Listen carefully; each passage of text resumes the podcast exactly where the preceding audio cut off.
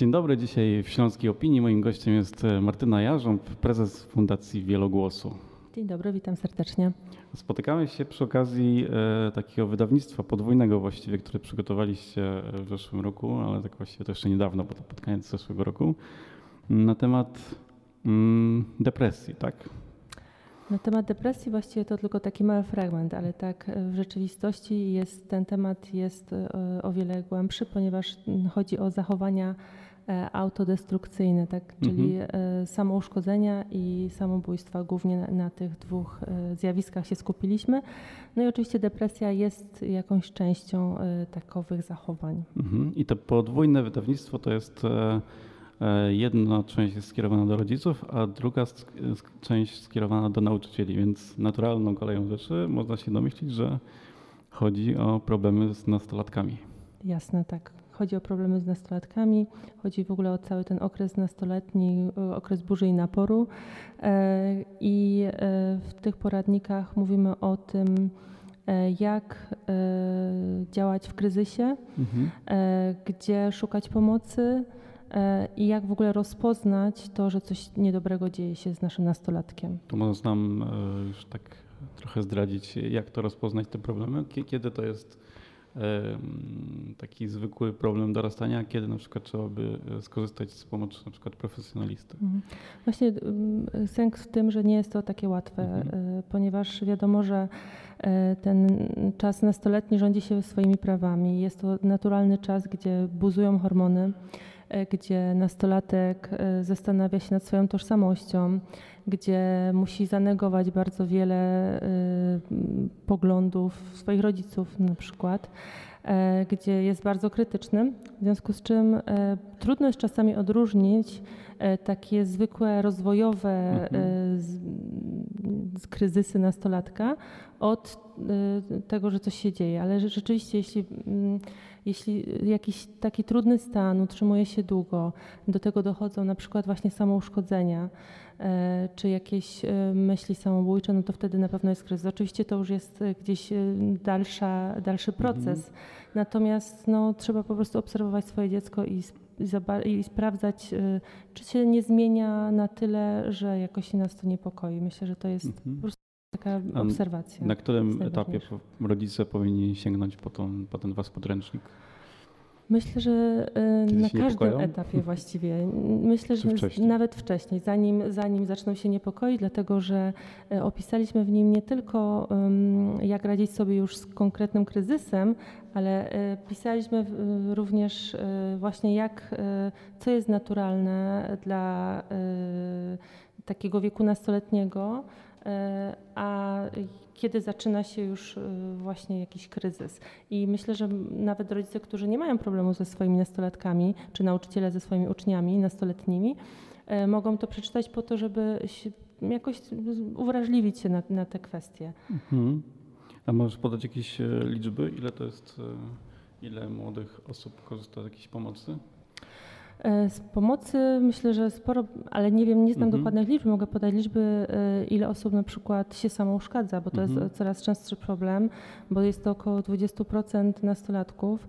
E, my w ogóle po napisaniu części tego poradnika przeprowadziliśmy w Katowicach z, z pomocą Urzędu Miasta spotkania pilotażowe w kilku szkołach, gdzie były trzy grupy interesariuszy.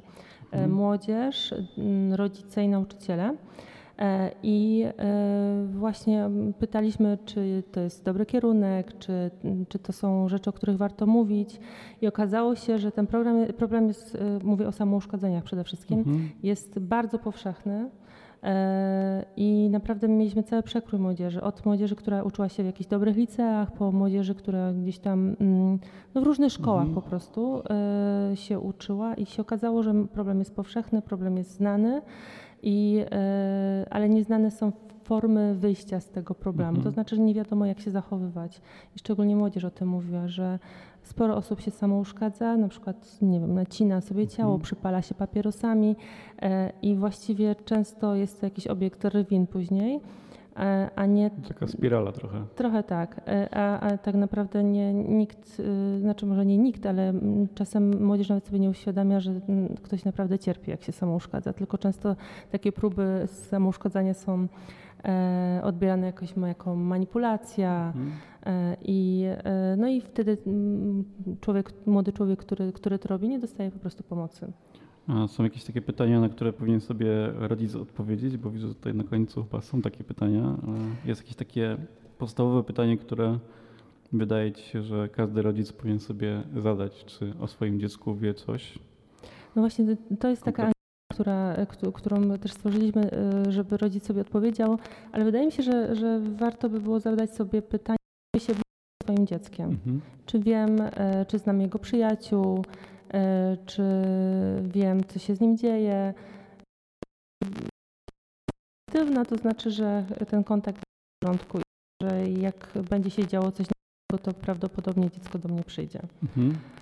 Jaki jest ten kolejny krok, kiedy już rodzic wie, że e, problem z jego mm, dzieckiem jest większy, to, gdzie ma się udać? Do Mhm. poradni, do skontaktować się z fundacją, czy, Mhm. czy e, nie wiem, interweniować w szkole u psychologa? No, każda droga właściwie jest, jest w porządku. To znaczy, jeśli poczucie, że problem go jakoś przerasta, że nie, nie wystarczy rozmowa z nastolatkiem, że jakoś nastolatek go unika, bo często jest tak, że e, rodzic nie jest tą pierwszą e, osobą, do której nastolatek się zwraca, Mhm. raczej to środowisko rówieśnicze. Jeśli się niepokoi, no to rzeczywiście warto e, wtedy skorzystać z pomocy na przykład pedagoga szkolnego, psychologa lub na zewnątrz, ośrodek interwencji kryzysowej, e, czy poradnia psychologiczno-pedagogiczna, czy lekarz pierwszego kontaktu, który Mhm. gdzieś pokieruje. Także tych dróg trochę jest, chociaż myślę, że wcale nie jest to takie oczywiste, że rodzice wiedzą, gdzie się udać. Mhm. A e, jak w ogóle taka potem praca z takim młodym człowiekiem wygląda? Mm. To jest No i- e, zabieracie go na obóz w Bieszczady, żeby się odstresował, czy, czy po prostu spotykacie się, rozmawiacie, to jest praca w grupie, to jest... Też bywają mm, różne drogi. Bywają różne drogi. Ten obóz w Bieszczadach myślę, Mhm. że byłby całkiem fajny, chociaż e, w gruncie rzeczy e, no, nie ma aż, e, aż takiej możliwości. Mhm. E, ale przede wszystkim e, są i grupy terapeutyczne, takie Mhm. dla młodzieży, gdzie e, spotykałem się gdzieś raz, dwa razy w tygodniu. I oczywiście terapia, psychoterapia, mm, gdzie też jest spotkanie z terapeutą raz w tygodniu i, i mm, nastolatek może jakoś w takiej atmosferze wsparcia powiedzieć o swoich problemach. Oczywiście wcale takie łatwe Mhm. przyciągnięcie nastolatka do terapeuty e, i też nie jest to takie łatwe też z punktu widzenia rodzica, myślę, że przekonanie, że mój nastolatek potrzebuje takiej Mhm. pomocy, więc to też jest, to się łatwo się o tym może mówi, ale w rzeczywistości jest to pewnie o wiele trudniejsze. To w, jak- w jaki sposób przekonać takiego nastolatka, że jeżeli on jeszcze na przykład nie dostrzega tych swoich problemów albo wstydzi się pójść, Ja myślę, że dostrzegać to raczej dostrzega, jak ktoś Mhm. się samouszkadza, to, to może nie wiedzieć dlaczego to Mhm. robi, ale wie, że coś jest nie tak. mhm. E, I e, nie ma złotych recept, niestety. Mm, Można e, przede wszystkim rozmawiać, można, można próbować jakoś dotrzeć poprzez, głównie poprzez rozmowę, poprzez pokazanie, że się jest blisko, że się wspiera, poprzez nieocenianie, niekrytykowanie. E, Czasami można po prostu poprosić o pomoc szkołę, jakiegoś psychologa czy pedagoga, e, o to, żeby, żeby nas wyręczy, wyręczyli w tym ale no, nie ma takich gotowych rozwiązań, że, że, że młody człowiek zareaguje.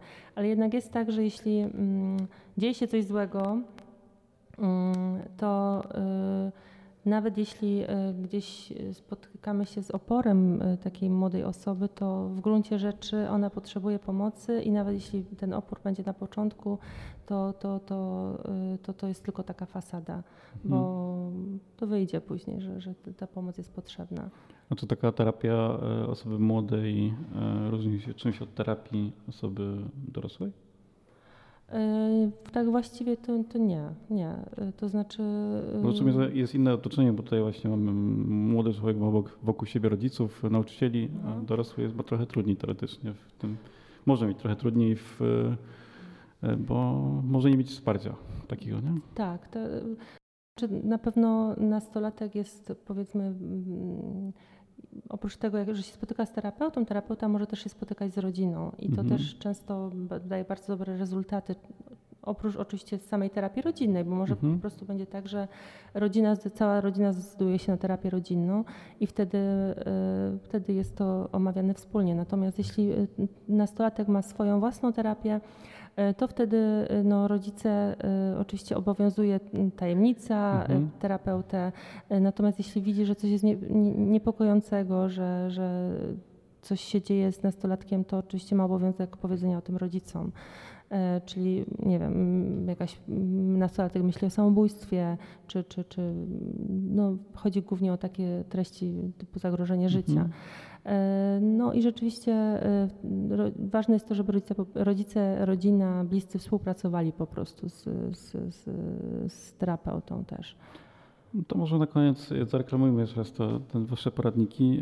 E, Jakbyś opowiedziała, gdzie was e, szukać i gdzie szukać poradników, bo jak widać są też w wersji e, papierowej, ale są też w Tak. wersji e, do ściągnięcia i wydrukowania samodzielnie. Tak. To znaczy ta My papierowa wersja- podlinkujemy na pewno pod tą rozmową. Super. Ta papierowa wersja y, jest kolportowana teraz do szkół y, i y, dotarła lu- lub dociera właśnie do, do szkół w całej Polsce. Mhm. Natomiast poradniki można też ściągnąć z naszej strony, z naszego fanpage'a na Facebooku Fundacja Wielogłosu Mhm. i tam są linki, na który, do, które prowadzą do poradników i Mhm. można y, sobie spokojnie ściągnąć. Bo i to nie używać. Jest e, tylko wasz projekt, chyba tylko ministerstwa, tak? Tak, I, też oczywiście bardzo ważna sprawa. To jest projekt realizowany z e, Ministerstwem Edukacji Narodowej e, i poradniki były pisane mm, pod przewodnictwem psychiatry dzieci i młodzieży doktora Krzysztofa Szwajcy, Mhm. który jest klinicystą, naukowcem, który z takimi problemami ma do czynienia na co dzień. Także mm, to, co chyba jest fajnego i takiego istotnego w tych poradnikach, to to, że to nie jest tylko taka sucha, teoretyczna wiedza, tylko naprawdę sporo jest tam praktyki e, i e, tego, co konkretnie robić, gdy dzieją się e, kryzysy po prostu. Dobrze, to dziękuję. Dziękuję bardzo.